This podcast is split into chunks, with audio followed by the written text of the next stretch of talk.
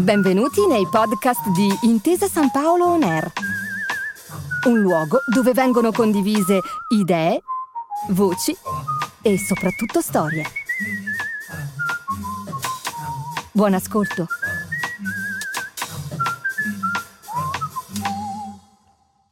Le voci di alcuni professionisti della parola si incrociano in questo episodio del Best of di Bonus Track, interrogandosi sull'uso delle buone parole e delle giuste parole, per usare i termini introdotti da Francesco Abate in apertura di episodio.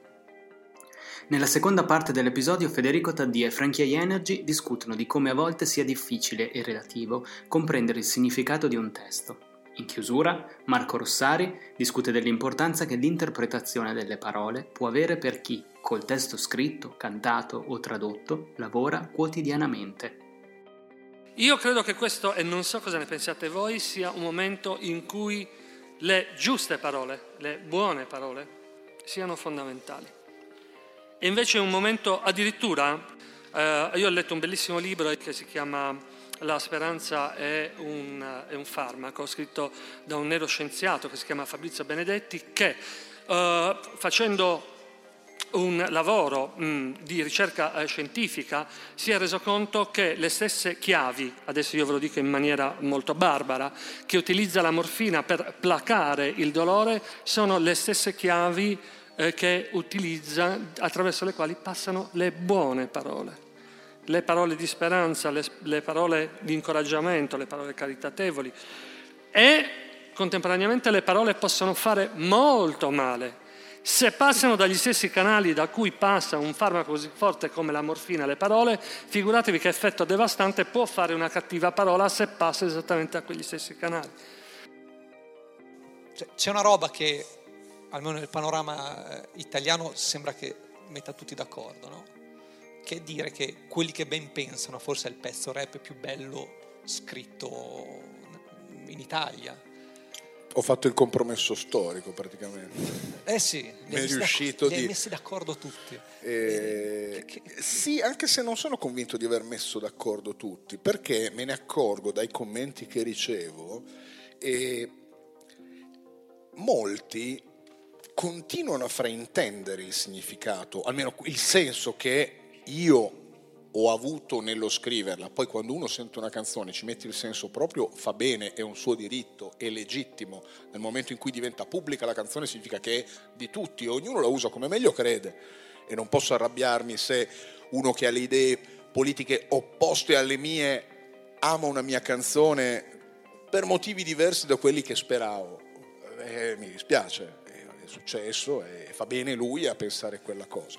Però molti, in quelli che ben pensano, fanno sempre quel saltellino della prima strofa, sono intorno a noi, in mezzo a noi, in molti casi siamo noi. Questa qui la si, la si bypassa e tenere il ditino senza mai indicare uno specchio è uno sport che è ancora abbastanza in voga.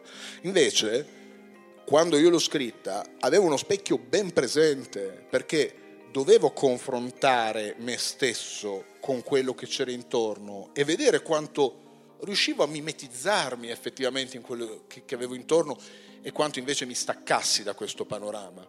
E, e, e l'ho scritta con l'intenzione di realizzare un documentario, cioè la mia idea era molto Piero Angela.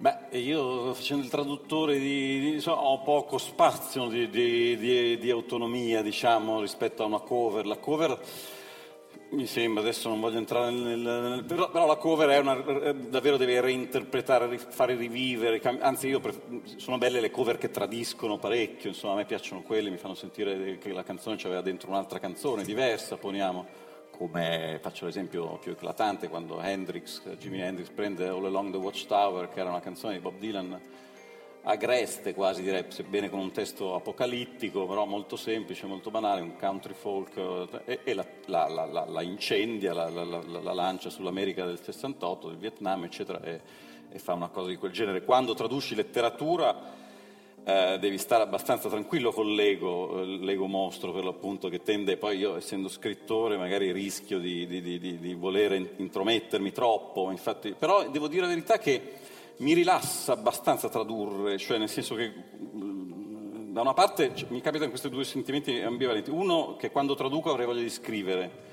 perché scrivere ti dà più energia, ti fa sentire più vivo. Eh, però quando scrivo mi manca tradurre perché è meno rischioso. Hai un testo lì, segui questa cosa e, e, e lavori, è, è, lavoro proprio. Mentre scrivere è un, insomma, come diceva Conrad, eh, le, le, nebbie, cioè non sai mai dove stai andando, vai a tentoni, hai un'idea però non sai mai che esito avrà, non sai mai, insomma, mille incognite, eh, molto aleatorie. Ecco, la, la, la, traduzione invece...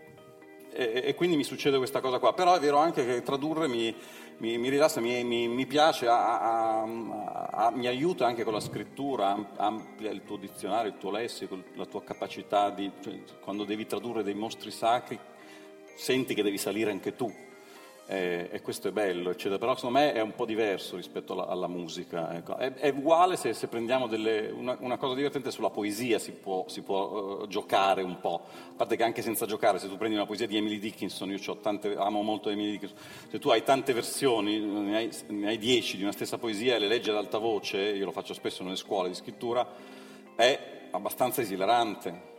Ci sono talmente di, uh, versioni così differenti, così distanti, eh, gli errori, le interpretazioni, le sovrapposizioni su una cosa difficilissima e sublime come Emily Dickinson, che è una delle cose più difficili da tradurre perché è condensata, è una goccia come incandescente.